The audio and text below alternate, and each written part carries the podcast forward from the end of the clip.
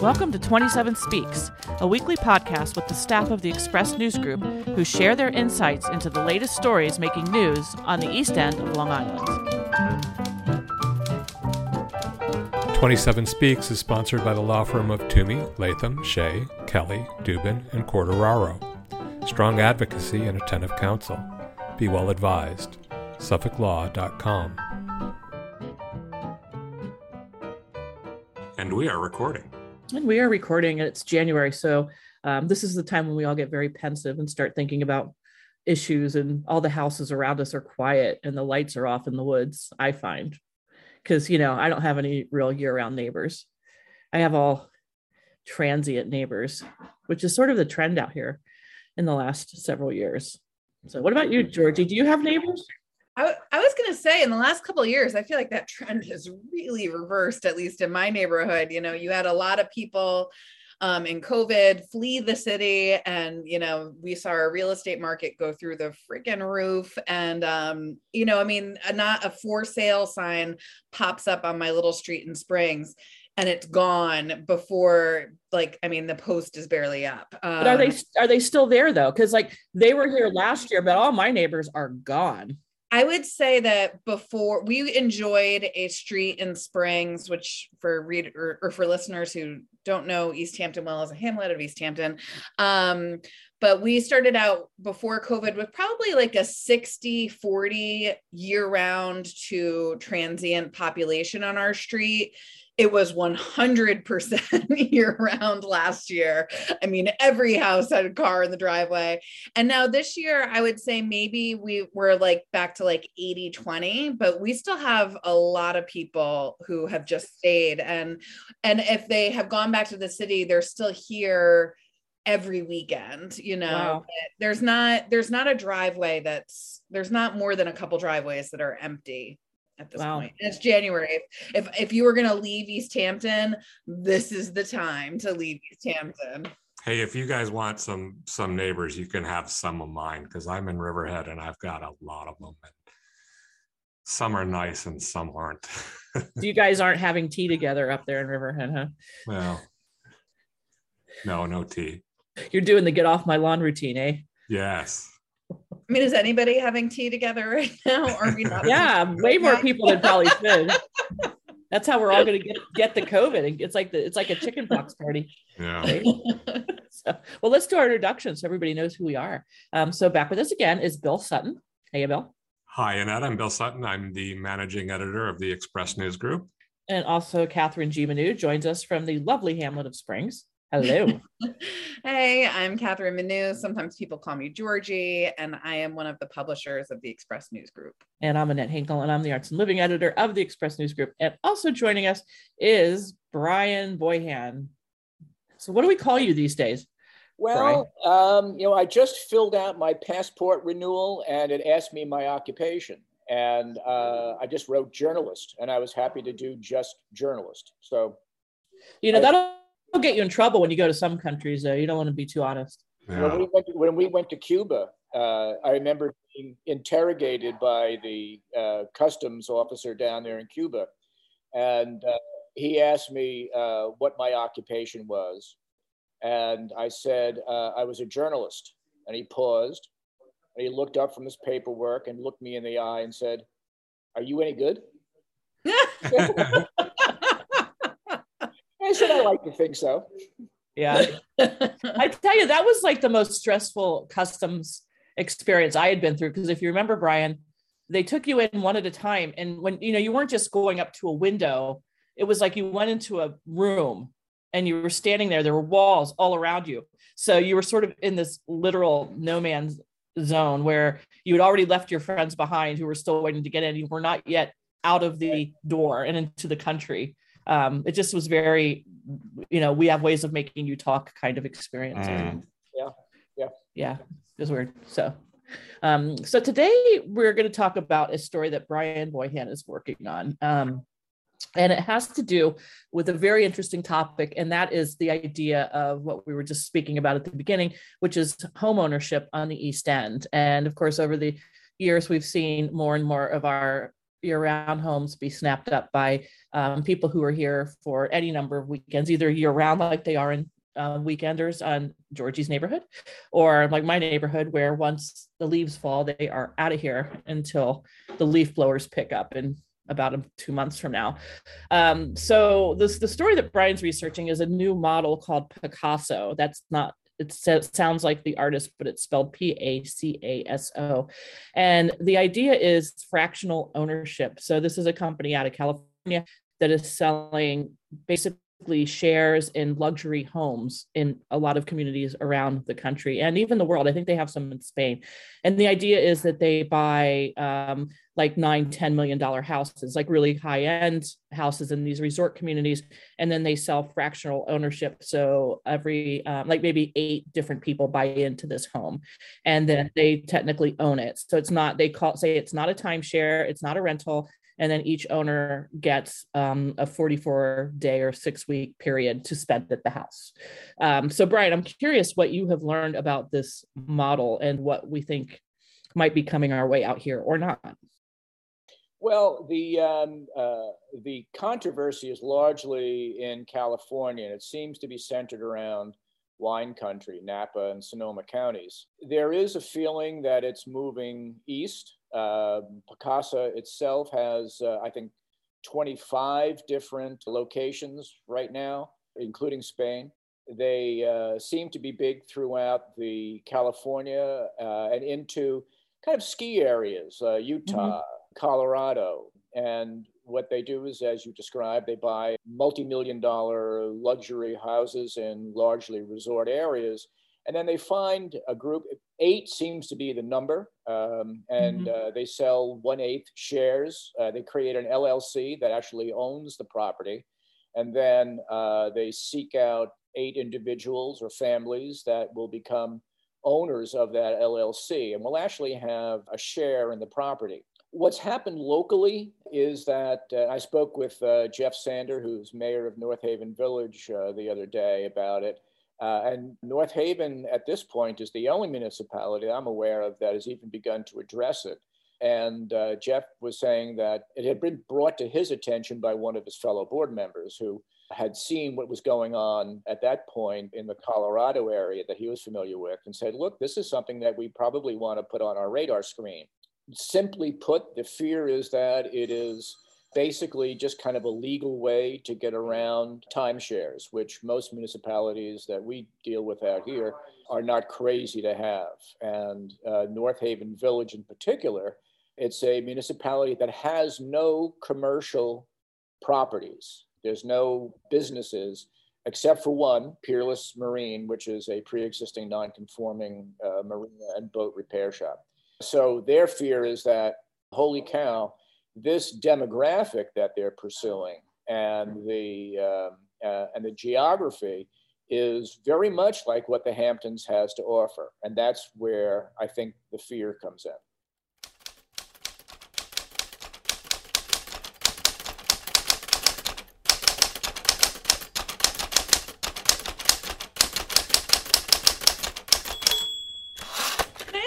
Question. One thing I, am really curious about is the business model for the company itself. So, you know, they buy these properties and then they, you know, create this LLC and they find these eight families or individuals to become co owners of the property. So, do they like mark that up by like an X percentage so that that company makes money? Yes. So, uh, I just did this calculation yesterday if you go onto the Pacaso site, uh, they have, it's like going onto a real estate site and you can browse through uh, the different regions where they have uh, houses and they have um, opportunities.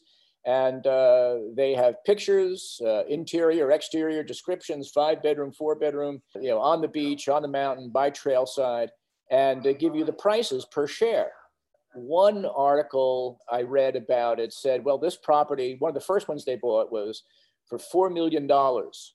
And then they turned around and uh, I can't remember the exact price, we could calculate that, but they netted out, netting $848,000 mm. on a $4 million house. So that's the business model.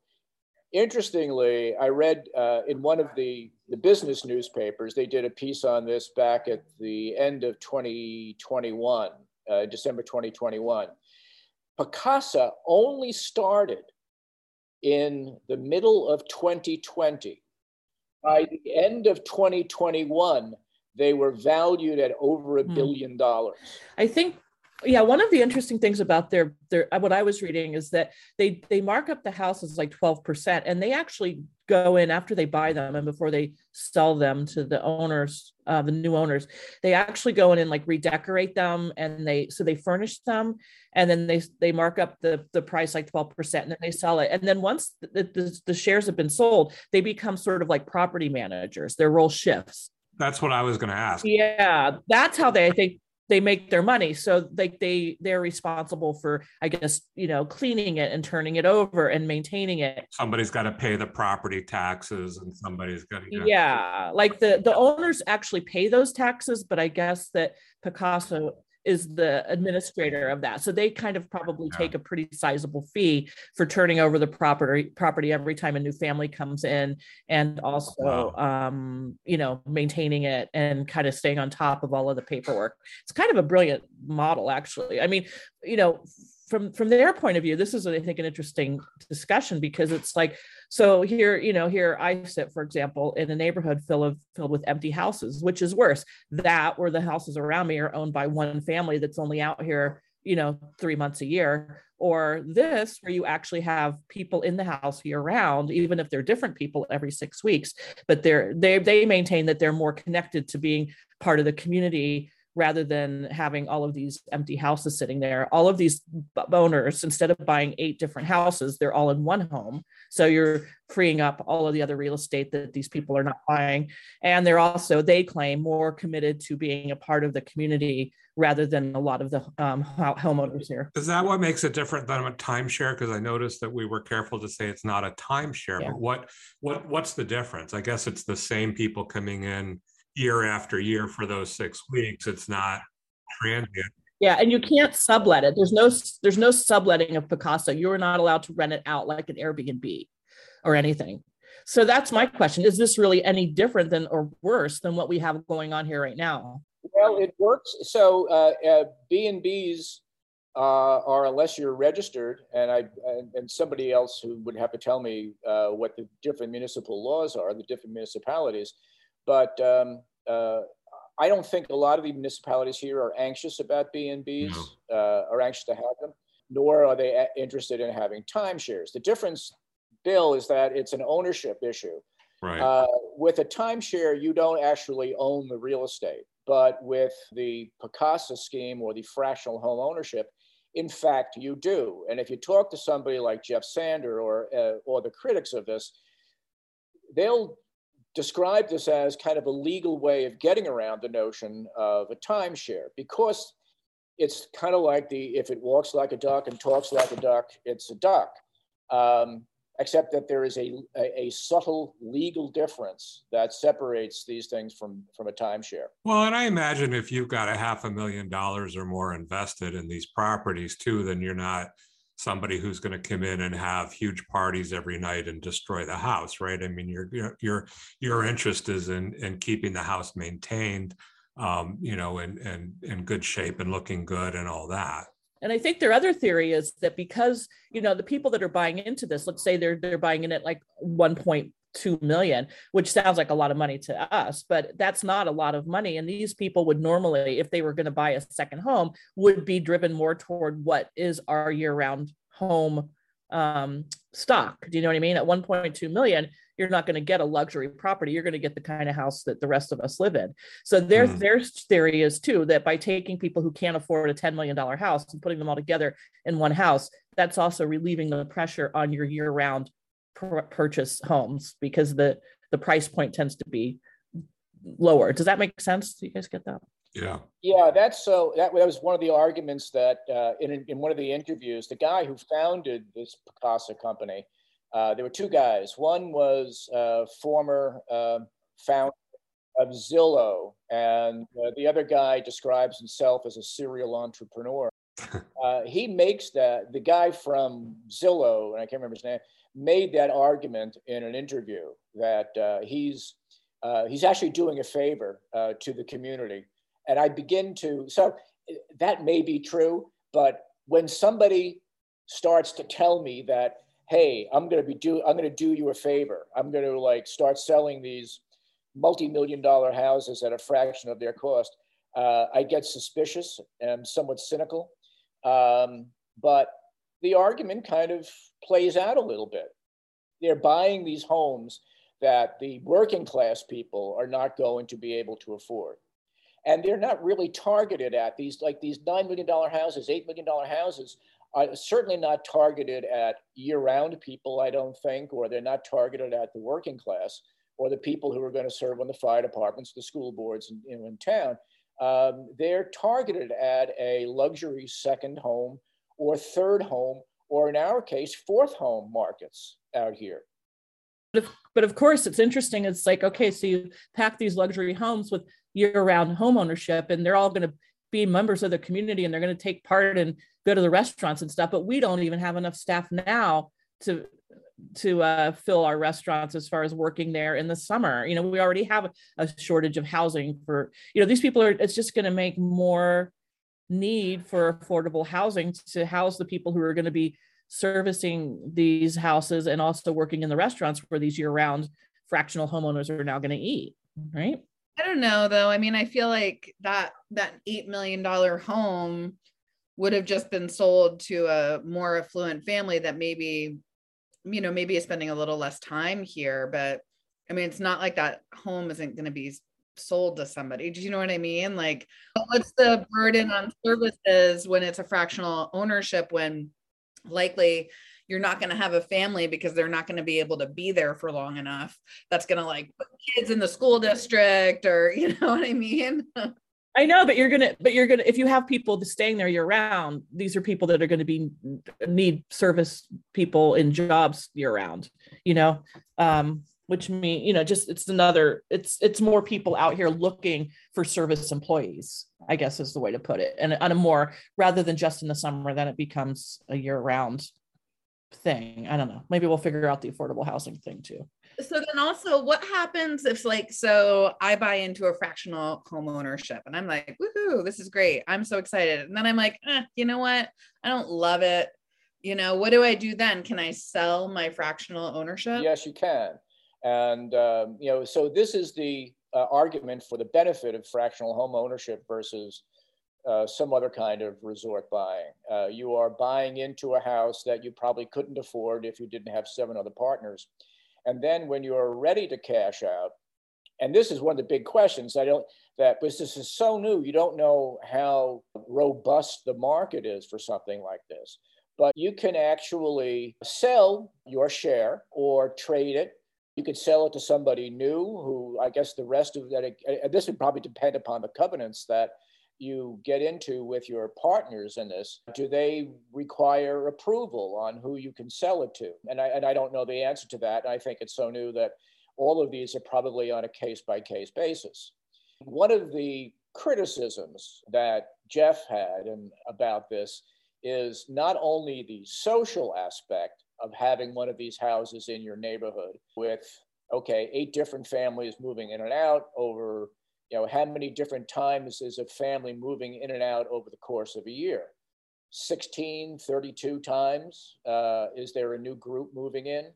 Um, and the associated traffic with that. So not only is there that social issue, uh, but he no- noted that all of those ownerships, once the property is first bought by Pacaso or whomever, all of those internal sales, nobody knows about it. It's not like um, so out here we generate a lot of money for the CPF based on you know on sales tax on the two percent tax, not to mention mortgage tax. This is a another source of revenue for municipalities. Once those shares and that trading and that economy goes behind the cover of the LLC, the municipality itself does not benefit at all from any of those exchanges. Mm-hmm. Mm. That's really interesting. Yeah. yeah. And also like what if I mean what if you have like a bad co-owner? Like what if they, you know what I mean? Like not that you're hanging out with them, but you know, tra- trash the furniture or whatever. Like do you have to pay for that if they mess things up or I mean, presumably you would have to be like entering into some sort of contractual agreement to, you know, maintain your property since it's not just yours, yeah. right? I mean, maybe there's an inspection after every family leaves. But also the other thing about here, I mean, different than the Sonoma wine country or even like the ski areas that have really great summers and winters. I mean, you know, there you, you like you were saying, Ryan, you're going to have to have a lot of moving in and out because nobody's going to want to take all 44 days of their fractional ownership at one time because, you know, who's going to want to be here in January and February, you know? Correct. So there's a minimum or maximum rather uh, amount of time that uh, you are allowed to take in this in these models. In an eight partner situation, it's a two week maximum. So the most you can stay at any one point is, is two weeks. And there are, I think, 44 different time windows that uh, the eight people or the eight families need to negotiate. but that's how they're getting around you know the the local codes i mean where where you have towns out here that allow a maximum of two weeks for for any or a, a minimum of two weeks for for for any rental so if you've got these families that are coming in for a weekend at a time in the summer or you know a week at a time then you're you're bypassing those codes but they're not renting so you can't be you know you, you can't be charged with that right it's just they're not using it they don't right. if they don't use it a whole two weeks it's not yeah they're not running it out.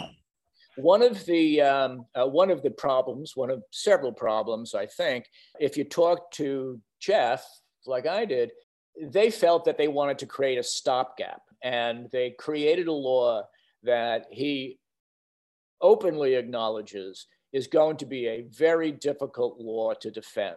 And they're basically doing it kind of like a lot of our ARB laws are, you know, questionably defensible in court, but they're enough of a stumbling block that an owner or if somebody wants to is not going to bother taking it to court and say, oh, the, the heck with it. I'm just going to go along with it just because I don't want to, you know, have to fight this in court.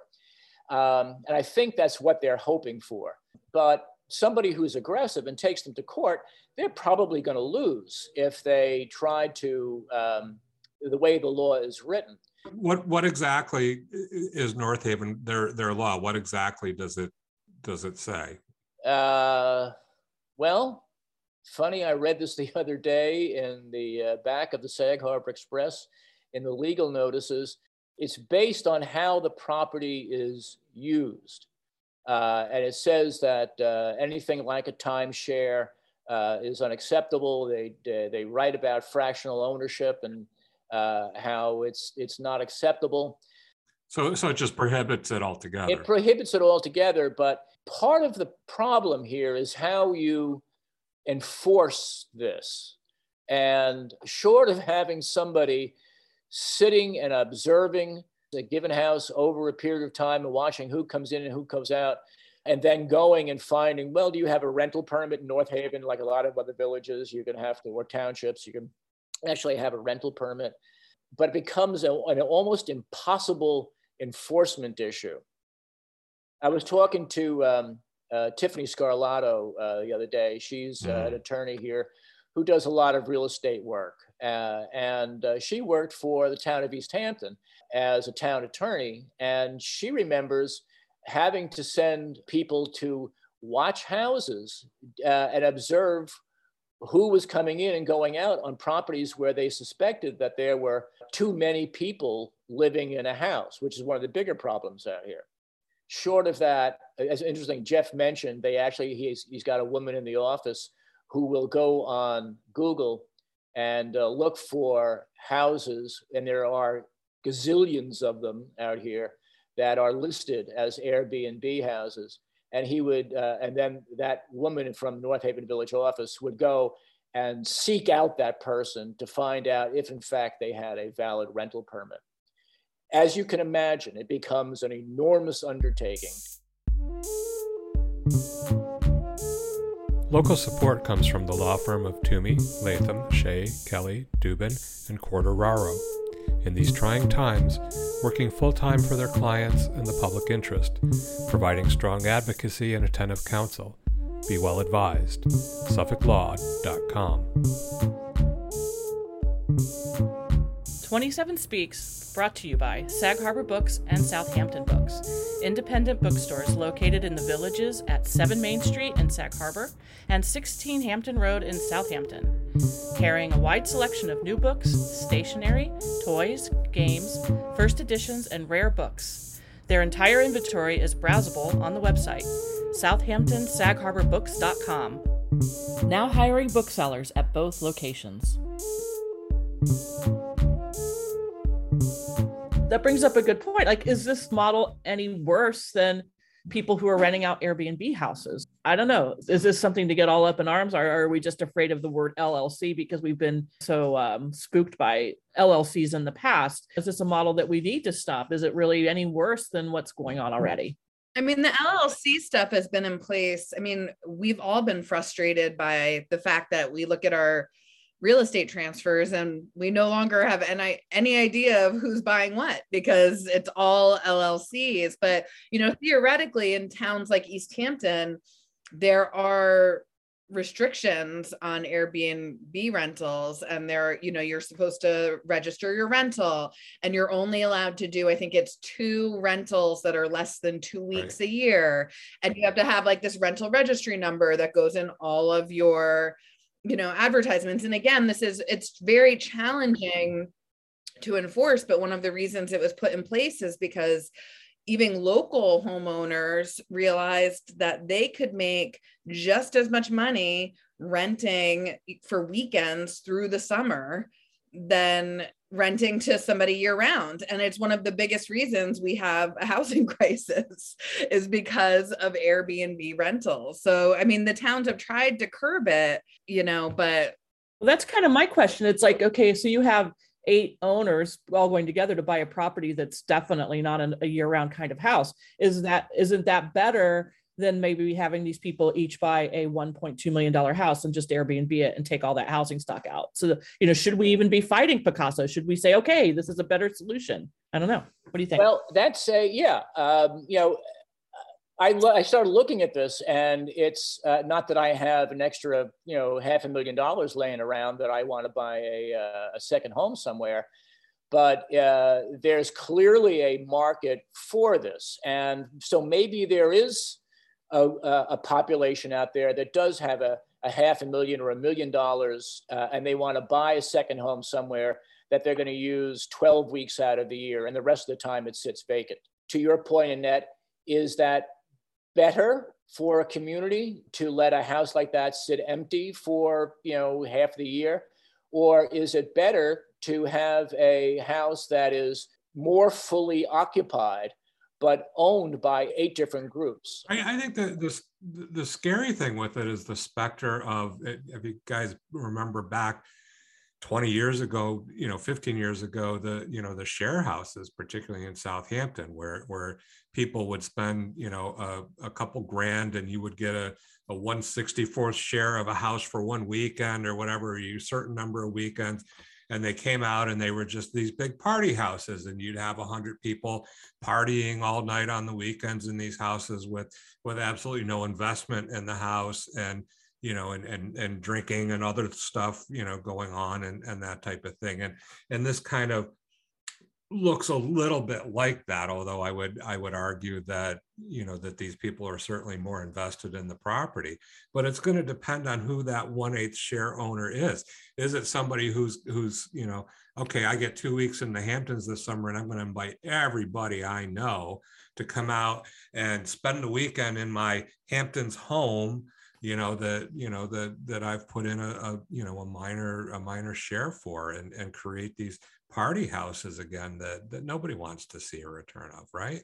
One of yes, that's true, and I think that's uh, that is certainly for us guys out here. Uh, that is one of the fears. So one of the so I spoke to another attorney yesterday who said that frankly the structure is not terribly unusual. He goes, I can't tell you how many LLCs are out here that own houses and there are probably three or four or five different mm. Owners of those LLCs, but you don't have people jumping up and down. You know, the uh, the idea that these are going to become party houses, one of these houses becoming a party house is no more likely than another multi-owner LLC is going to become a party house um, his observation was that, and he says, yeah, because I think that they're, you know, kind of making a mountain out of a molehill. Uh, these kind of this kind of structure exists already. Right. Uh, we don't seem to be having a problem. it's just not branded. The problem is enforcement. You know, uh, if uh, if suddenly any house, if it's a single ownership house, starts having big parties or big problems, then enforcement is the issue. Mm. The structure, the ownership structure is not the issue here. He says, aside from the fact he observed, we are a resort community. We probably should, you know, why not start behaving like one? That's interesting. He, said, he, he, he was saying that about 70%, and this is a fellow who does mostly real estate work. Now, who is this again we're talking about? a, uh, a, an attorney that I was talking to yesterday. Okay. okay. Um, and uh, he, he a, a biggest part of his business is real estate. He said that about 70% of home ownership out here is second home ownership. I don't know if that's accurate or not, but that's what he was saying, hmm. which seemed like an, an awfully high number for me. Hmm. Well, you know, and it's it's kind of interesting too because maybe like so if we're really looking at what is the actual impact of this kind of fractional ownership, it seems to me like the impacts are that the towns lose out on um, certain revenues like CPF.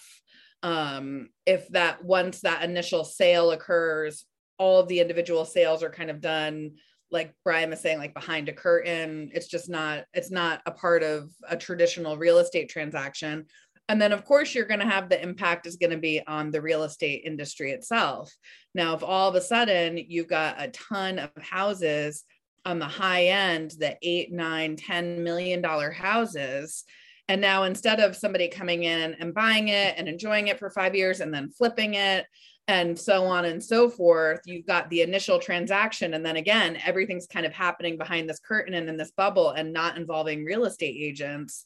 You have to believe that's going to have a really big impact on what's i mean certainly the biggest economic driver and industry in the mm. hamptons so Bryan would you say that that's the biggest concern of jeff Sander up in North Haven, you know, let's be honest, his family is involved in the real estate industry. Do you think this is more their fears of what they see coming toward their industry, or are there other concerns that we haven't hit on besides the um, taking it out of the tax rolls and things like that? No, I think the two big issues for him uh, in the village of North Haven is um, the social impact. You know, we talked about the uh, the turnover that's inherent in, in what fundamentally appears to be a timeshare uh, operation, and then hmm. whatever mm. loss of uh, tax revenue um, may come with it. I think those are probably the two biggest concerns that uh, that they have. I always want. I also wonder how attractive this area really is for this kind of a model. Like, I don't know if, if they're are they actively looking here because again, we have such, you know, really pretty cold and dark winters. It's not, you know, these other places that seem to have these houses are have a much better, I think, year-round climate, either perfect weather year round all the time, like in Sonoma, except for the fires, of course.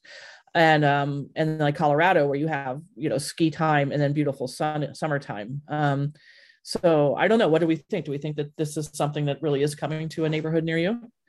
Well, they've expanded down into uh, Florida uh, you know, they uh, down in Miami, I know. Uh, so I think they're in Hilton Head too. I think they're doing like South Carolina now. Yeah, but if you're talking about weather extremes and seasonality, and do I want to be in Miami in August? Probably not. Uh, no more than I want to be in uh, Sag Harbor in February. Mm. Uh, yeah, but but the the shoulder seasons, I think, on the East End are so much longer than, than it used to be. I mean, yeah you know, I mean, we've had conversations about Tumbleweed Tuesday and all that that just doesn't happen anymore. You've got really nice falls and really nice springs here, so you're losing you're losing a couple months, you know, two or three months, but you, have got that, you know, the, there's so much still now going on in this in the spring and the fall. It's not dead communities. I also suspect the Pacaso's being super cagey about where they're going. Sure. Until they actually buy the house. You know what I mean? Like they're not going to be advertising that. Um, it's interesting. I was talking to my daughter, she's down in Charleston, South Carolina, and um, you know, this is the time of year where the college students start looking for their next year's rental houses. And she said it's gotten really hard because some developers come in and snapped up a lot of like the old houses that um, the the students used to rent. And it's and I, I now that I'm thinking about it, it's like, wow, is that kind of thing? You know, it's becoming a very big destination down there. And I'm wondering if that's on the radar and you know, fractional share in Charleston. And maybe that's why all of this student housing is getting snapped up. But nobody would know. I mean, that's the other thing is they can do this under the veil of an LLC. Um, and you have no idea that Pacaso is behind it until they start selling the, the shares, right? Well, one of the interesting, so two things, two points I wanted to make. One is that Jeff and I were talking about this, and he said he had spoken to Don Louchheim, who was the mayor of Sagaponack.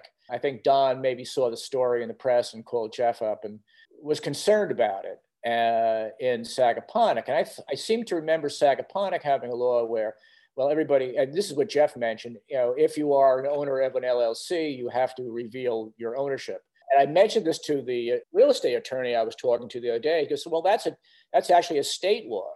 He goes, you have to dig for it, but all of the people who are uh, all of the owners of an LLC have to be identified in tax records so which are public and you could file a freedom of information to get to it but in fact you can find the owners of L, the individual owners of llcs so so is it just Pacaso doing this or, or are we here? are there other i'm, I'm glad i'm glad you brought that up yeah. Uh, so I don't want to. I don't want to feel like we're targeting, you know, one one no, business. So Pacaso, I I had never heard of Pacaso before, and I uh, until about a year ago, I started seeing their ads on the back of the Wall Street Journal, and they would take out these beautiful full page ads.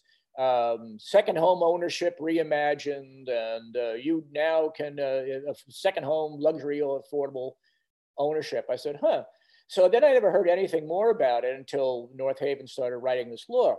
So the other day I started poking around and say, well, you know, how can I make this relevant out here other than North Haven? You know, is there in fact any fractional home ownership out here? And if you Google it, clearly Pacaso is like the big brand name.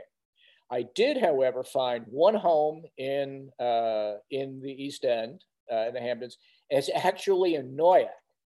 Um, it's on the beach over by Clam Island. I'm not sure if you know where Clam Island is. It's uh, near Trout Pond kind of area. Uh, yeah, just north of Trout Pond. And there are a couple of contemporary houses. I've walked past them a hundred times. And uh, one of those houses is a, uh, uh, a home that's being marketed. Um, yeah, the website is uh, welcome to company.com. I found it. Uh, the guy who actually owns the house and is soliciting, looking for uh, members, is a, um, a, kind of like a serial entrepreneur. He's done a bunch of different things. I don't find that term comforting. I don't know. What about you guys? Serial entrepreneurs? Yeah. Um, so, but this is the guy, and he's got a house, five bedrooms, four baths uh, on the beach overlooking Noyac Bay. Uh, the photos are just spectacular. It's like you'd see for any, you know, luxury real estate house. How much does he want for you to have a share in it, Bryan? So uh, he has not returned my phone calls. Uh, uh, and there's no indication on it what he's looking for per share.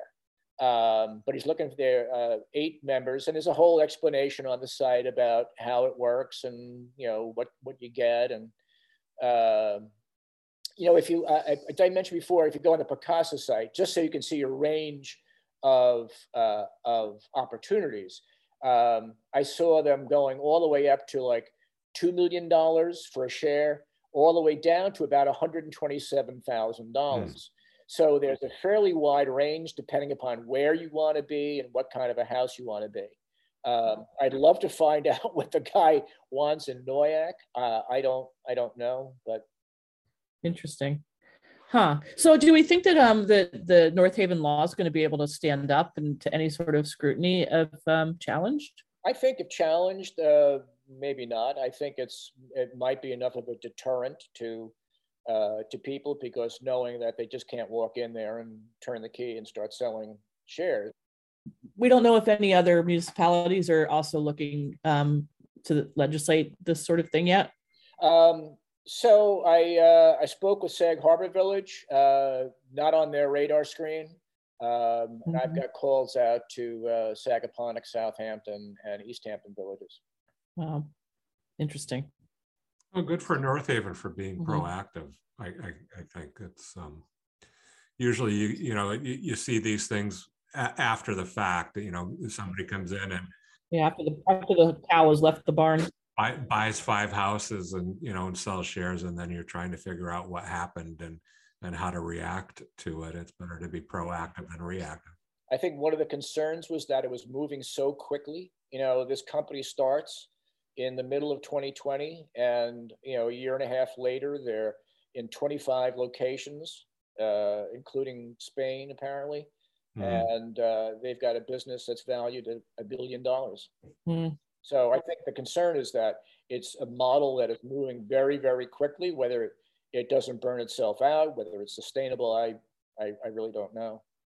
Interesting. But it sounds like a sweet deal. You walk in, you get, you know, your uh, 12, uh, uh, how many weeks? Uh, Six, I think, Uh, isn't it? six weeks out of the year. You walk in and your, you know, cupboards are stocked with your favorite, you know, breakfast foods and your clothes are hung up in the closet. Uh, your beach toys are out. Uh, and then at the end of your two weeks, you lock the door behind you and somebody else cleans up. Yeah. But what if you want to go elsewhere? You know, that's the thing. It's like I don't know if I want to go to the same house every year. You know. Well, people uh, clearly a lot of people do because they buy two million dollar beach houses and they come, you know, they come out with. Then they don't use them. Then they don't use them, or they rent them out. Right. So maybe they use them for six weeks out of the year. So instead of paying two million dollars for a house that I'm going to use six weeks out of the year, I'm going to pay two hundred thousand dollars or whatever the math might be for a house that I'm going to use six weeks out of the year. I just hope you invite us over for a cocktail when you buy that house, Bryan, Yeah. for the two weeks that you're there, Exactly. please. I was just going to point out, you're also theoretically building equity, That's correct. you know, Yeah. you know, so it's not like, you know, it's not like spending that $200,000 on that same house as a rental for the summer um year after year because you are, you know, getting something out of it. The end, you're an owner. also it makes it makes me think too like you know having lived in a condo in um, the city before we moved out here the whole the whole idea is like also you're part of an association and that you have to pay your condo fees and your dues and there were some condos that we decided not to even put a bid on when we were looking because we looked at the numbers and it wasn't solvent like you might have some of your tenants who aren't paying their part of the taxes or their part of the condo association fee. So I'm wondering what protections are in place if, you know, what if somebody defaults on their, you know, they, I don't know if you can take out a mortgage for fractional ownership, but what if someone defaults on their mortgage payments or, you know, doesn't, goes belly up and doesn't have the money to contribute to the taxes? That's an interesting question about, about a mortgage. I don't know how you would get a mortgage if the bank wouldn't be able to come in and, um, you know, claim the property. I guess they could claim, claim the share. Right. They would have to Yeah. just get in line. I'm assuming this would have to be a full cash um buy situation. I, I I don't think there's any mechanism on which a bank could give you a mortgage for an eighth of a property. Fractional. I don't know. I mean, you could get a bank loan, but That's- it's not going to be like a traditional mortgage, you know. Yeah. Yeah, maybe. Right. I don't know. Bryan, you need to figure that out. Okay. I will, I will do that. All right. All right, guys. Well, cocktails on Bryan when he buys that fractional ownership in Noyac. I only have a house in Noyac. Oh, And you're welcome, and you're welcome to come over for a cocktail anytime you want. well, not during I don't- COVID, apparently. I have to. I don't need, I don't need another house in Noyac. Well, maybe you should sell off some shares, Bryan. Yeah. That's right. Have any interest? I have a spare bedroom. Do you like dogs? Uh, love dogs. Have two of them. there you go. Good. 27 Speaks is sponsored by the law firm of Twomey, Latham, Shea, Kelly, Dubin, and Quartararo. Strong advocacy and attentive counsel. Be well advised. SuffolkLaw.com. Thank you for listening. Join us again next week to hear what's news on the East End. Our interlude flute music is by Allison O'Reilly. Our opening and closing theme music is Boysdale Blues, written and performed by the incomparable Judy Carmichael. Listen to Judy's weekly show, Jazz Inspired, airing on an NPR station near you, or go to jazzinspired.com. 27 Speaks is a weekly podcast produced by the Express News Group, which includes the Southampton Press, the East Hampton Press, the Sag Harbor Express, 27east.com, and sagharborexpress.com. Find us on the websites or subscribe through Apple Podcasts.